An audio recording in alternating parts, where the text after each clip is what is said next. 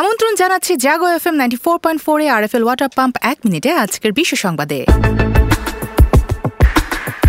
যুক্তরাজ্যে সহিংসতার রূপ নিয়েছে শরণার্থী বিরোধী বিক্ষোভ। তুরস্ক ও সিরিয়া সীমান্তে ভূমিকম্পের ঘটনায় কমেছে জীবিত উদ্ধারের সম্ভাবনা, মৃত্যু ছাড়ালো উনত্রিশ হাজার। ভূমিকম্পে সিরিয়ায় বাস্তুচ্যুত তিপ্পান্ন লাখ। তুরস্কে বেড়েছে লুটপাট ও সহিংসতা গ্রেফতার আটচল্লিশ। ভূমিকম্পের পর তুরস্কে দুটি ফাটলের সন্ধান। বেলারুশ সীমান্তে ব্যাপক সামরিক মহড়া ইউক্রেনের। রাশিয়া ইউক্রেন যুদ্ধের মধ্যেই বেলারুশ পোল্যান্ডের মাঝে উত্তেজনা।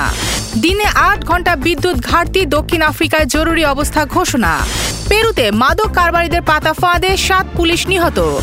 আমদানি গোষ্ঠীর বিরুদ্ধে তদন্ত শুরু। আরএফএল ওয়াটার পাম্প এক মিনিটে আজকে বিশেষ সংবাদ এ পর্যন্তই। সবাইকে শুভেচ্ছা।